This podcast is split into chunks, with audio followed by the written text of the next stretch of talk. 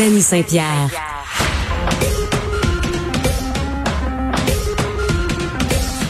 Des commentaires al dente, faciles à digérer. Danny Saint-Pierre façonne l'actualité aussi bien que la cuisine. Cube Radio. Anaïs Gertin-Lacroix, bonjour. Bonjour, Danny Saint-Pierre. J'ai une nouvelle que, que je vois sur euh, mon petit canipin, là, juste ici, que j'ai lu parce que je suis un grand fan de Quentin Tarantino. Puis euh, le monsieur est rancunier, hein, parce que tout jeune, euh, il y avait eu une, un petit incident avec sa mère qui ne croyait pas en lui, puis il a décidé de pas y donner une maudite scène, puis c'est fait cette promesse-là. J'aime bien une maudite scène. Pas une maudite scène. Écoute, moi je t'en parle là, parce que tu sais, ça a l'air banal, OK, comme nouvelle, Dani, mais moi, je regarde toujours sur Twitter, j'aime voir ce qui est tendance, euh, oui, au Canada, mais ailleurs dans le monde, au niveau divertissement. Et hier, Quentin Tarantino, là, a tellement fait jaser le mot-clic Tarantino était sur Twitter comme jamais. Je me dis, OK, ça vient quand même de, si les gens en parlent autant que ça, c'est que ça vient chercher, euh, ça vient nous chercher quelque part. Donc là, je vous explique, Tarantino était de passage cette semaine à The Moment Podcast. Et euh, il est jasé en fait de son éducation, de son enfance pour situer les gens si jamais là Tarantino c'est à lui à droite qu'on doit à Kill Bill ou encore Pulp Fiction, c'est quelqu'un ben de vit sous une roche depuis toujours. Tu sais que j'ai vu Pulp Fiction au cinéma hein, ça nous rajeunit pas là mais Ah, moi je l'ai pas vu au cinéma par contre. T'as quel âge toi Danny Moi j'ai 44 ans. Ah, c'est ça, j'ai je vais avoir 34 dimanche. Fait qu'on a un beau 10 ans pile de différence. Mais, oh, mais on le sent pas du tout. Ben pas en tout, ben non. Donc là, Tarantino, euh, en entrevue, a raconté que lui s'est fait la promesse alors qu'il avait 12 ans. Euh, écoute, c'est jeune là, puis déjà lui, euh, il créait des scénarios, il écrivait sur un bout de papier des idées de films. Il était pas nécessairement bon à l'école. Puis il raconte dans le podcast que dans le, balado en fait que sa mère à ce moment-là avait tenté de toutes les façons inimaginables de le décourager, lui disant qu'il réussirait pas, que c'est n'importe quoi oh, la vouloir faire du cinéma, ouais, que c'est vraiment pas euh, euh, une bonne idée dans la vie de faire du cinéma, que c'est impossible. En même temps, ton enfant te dit je veux devenir un des plus grands euh, cinéastes et vidéastes. c'est sûr que des fois tu te dis ben je vais quand même y dire la réalité que c'est possible, mais les chances sont minces, on s'entend là. C'est surtout euh, maintenant avec la, la, venue de tous les téléphones cellulaires et tout ça, tout le monde peut réaliser. Mais à l'époque, c'était pas du tout le cas. C'était vraiment une autre trajectoire là, pour se rendre à Hollywood. Donc là, lorsqu'il avait 12 ans, sa mère lui a dit ça marchera pas, oublie ça. Et là, lui à ce moment-là, il s'est fait la promesse de réussir et de ne jamais, au grand jamais, puis il avait déjà dit ça à sa mère à ce moment-là, je te donnerai jamais rien si je réussis. Et il a tenu sa promesse, mesdames et messieurs. Donc là, là ceux qui pensent que sa mère peut peut-être avoir une méga villa euh, en Espagne, là, c'est pas ça pantoute. La seule fois qu'il a décidé d'aider sa mère, c'est pour payer ses impôts.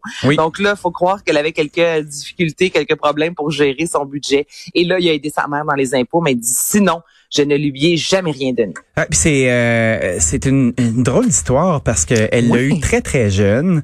Euh, elle était en dispute avec euh, le papa Tarantino qui n'a pas rencontré Quentin euh, après quelques années, tu sais. Puis tu fais comme c'était dû pour faire un film tout ça là. Est-ce ben, est-ce qu'il va faire un remake de J'ai tué ma mère, tu sais? Ben quoi un beau clin d'œil à Xavier Dolan. Mais ce qui termine dans le, le, balado, ce qui est quand même intéressant à la fin, c'est qu'il dit, puis c'est ça aussi la morale, puis je pense que c'est là aussi que c'est venu chercher euh, les gens depuis hier, c'est dit, faut faire attention à ce que les parents disent aux enfants. Ben certains mots ou un ton sarcastique peuvent réellement avoir des répercussions sur des enfants. T'sais. Fait que lui dit, moi je m'en souviens à 12 ans qu'on me dise, ça marchera pas. Puis c'est vrai, tu sais, euh, mon petit garçon est encore jeune, Albert, le même, tu sais, mais là je disais ça, je me disais, c'est vrai, puis j'essaie de revoir moi quand j'étais jeune. Puis non, il me semble que de, mon souvenir, j'ai toujours été encouragée. Tu sais, c'était pas de ça marchera pas, ça marchera pas. Tu sais, j'ai toujours voulu faire moi de la télévision, du théâtre, du cinéma, de la danse, ce côté-là. Puis du, plus loin que je me souvienne, les parents étaient derrière moi. Fait que je peux comprendre aussi Tarantino, t'as 12 ans, tu as un rêve, puis on ouais, te mais tu sais, si t'avais une relation solide avec tes parents, là, oui, il aurait pu, il aurait pu sauver la donne une coupe de fois, tu sais. Visiblement, là, ça semble beaucoup plus profond qu'une histoire de maison puis de, de petits gars de 12 ans fâchés. Enfin, on n'était pas là. Ben oui. On n'était pas, pas, là, exactement. Mais tu comprendras là, que là, c'est le potin des 24 dernières heures, mon Danny. Ah ben écoute, on l'a célébré ensemble. Là. On, on, s'avance dans, dans, quelque chose d'un petit peu plus mélancolique. Tu avais envie de parler de Madame Nolin? Euh, Safia Nolin, qui euh, là on est rendu dans, euh, c'est rendu comme ça hein, lorsqu'on dévoile des nouvelles chansons. Hier, elle a dit bon nouvelle chanson qui arrive à minuit. On n'est plus à l'époque où on attendait un album impatiemment pendant huit ans. Dans mal. Et Safia Nolin. Comment t'as dit ça? Dans mal, un album par la malle. Ben oui, on. Comment ça s'appelait quand on commandait nos albums? Columbia. Columbia, la maison Columbia. Ben oui, c'est vrai. Pour une pièce, t'étais prêt à en dépenser 120 plus tard. c'est tellement ça avec le petit catalogue. Oh, que de plaisir. Et là, Safia Nolin nous arrive avec, elle a fait ça aussi récemment avec la chanson Rue de l'ours. Elle avait la version euh, originale et elle nous a fait aussi la version du dimanche, qui est une version un peu plus, il y avait un côté léger que tu écoutes avec même la, vidéoclip dans un parc, un peu plus, euh, je te dirais, ensoleillé. Alors là, je te fais entendre sa nouvelle chanson qui se nomme Please, donc PLS. Il y a la première version, la voici.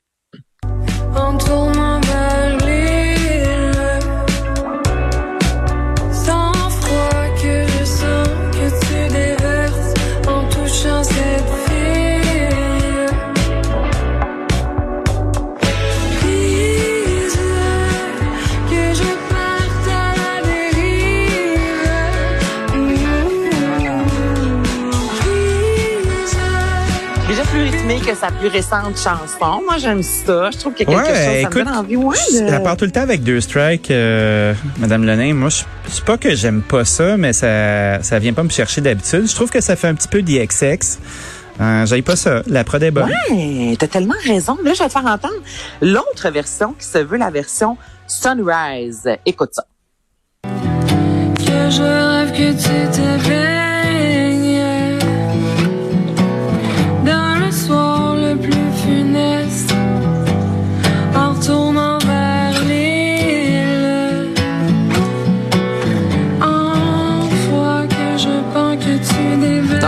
euh, épurée, euh, voix guitare. Oui, c'est bon. Moi, tu me demandes entre les deux, je vais aller la première qui est légèrement plus up tempo, euh, tout simplement parce que tu sais, ça, je trouve ça un peu plus. c'est pas ça qui me met le sourire au visage un dimanche matin avec un bon café. Mais tu vois, tu vois l'évolution de la tune, par exemple. Tu sais, elle est là avec sa guitare acoustique, sa progression d'accords, c'est bien joué. puis tu, tu fais, ok, ça c'est la la l'ossature de la chanson. Puis après ça, comment on l'habille. C'est intéressant comme exercice. J'aime ça. Ben, j'aime ça. Moi, c'est pas la première fois qu'elle fait ça, puis d'offrir la même chanson dans deux versions. Euh, en plus, ça, on ratisse large. Comme ça, il y en a qui tu choisis la version de ton choix. J'aime ça. Safia fait ça depuis un certain temps, donc j'embarque. Alors, please, sa nouvelle chanson, euh, soit la version originale ou la version Sunrise. C'est excellent, ça. Puis ensuite, Queen envisage une suite au film euh, Bohemian Rhapsody. Ben oui, toi. On a parlé hier de Brian May, là, deux en deux. Brian May, euh, guitariste et fondateur, cofondateur de, de, de Queen. Eh, c'est le meilleur hairset du rock and roll, sérieusement, Brian May, là. Tu sais, euh, Raconte-moi ça, vas-y, je vais ben, t'entendre. Brian May, c'est un guitariste euh, iconoclaste, là, mais c'est surtout un gars qui a une espèce de permanente louche avec un toupette.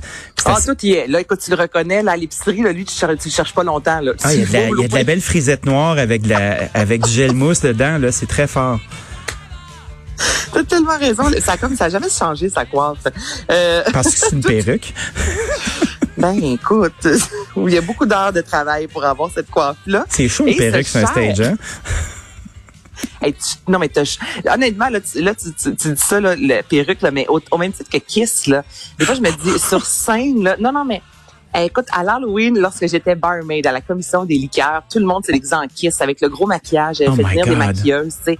Et honnêtement, une soirée complète avec tout ça d'en face, là, je dis d'en face parce que c'est vraiment, t'es beurré à pu finir. That's it t'es habillé, là, je veux dire, t'as les perruques. Là, je me disais, et moi, là, j'ai fait des boutons après ça, là, tu t'as chaud le maquillage. Je me disais, faire des semaines et des années de spectacle comme ça, maquillé même. Juste ben ça, les pense, gars pense aux lutteurs, là, tu sais, des lutteurs tout beurrés, là, avec la face et tout ça, là. Hey, c'est le don de soi, ça. Le ben, public en, le public en veut. Comment tu penses que ça va finir? Euh, penses-tu qu'il va y avoir une réincarnation de Freddy, euh, dans ben, la deuxième là, c'est, à suivre. Mais c'est Brian May lui-même, imagine-toi, qui a avoué, pas avoué, mon Dieu, avoué comme si c'était quelque chose de grave grave, qui a annoncé. Fucking fruitcake. ouais, pour ceux qui comprennent pas écouter la chronique d'hier matin, Brian May qui est contre Eric Clapton.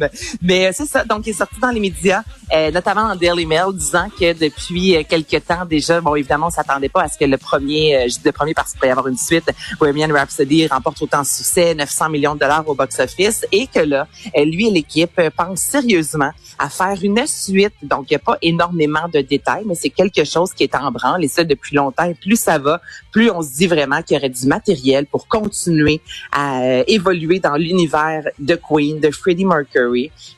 Et de la perruque à Brian. Et de la perruque. Anaïs, merci beaucoup. On se retrouve demain. Ah, toujours un plaisir. Bye bye. Salut.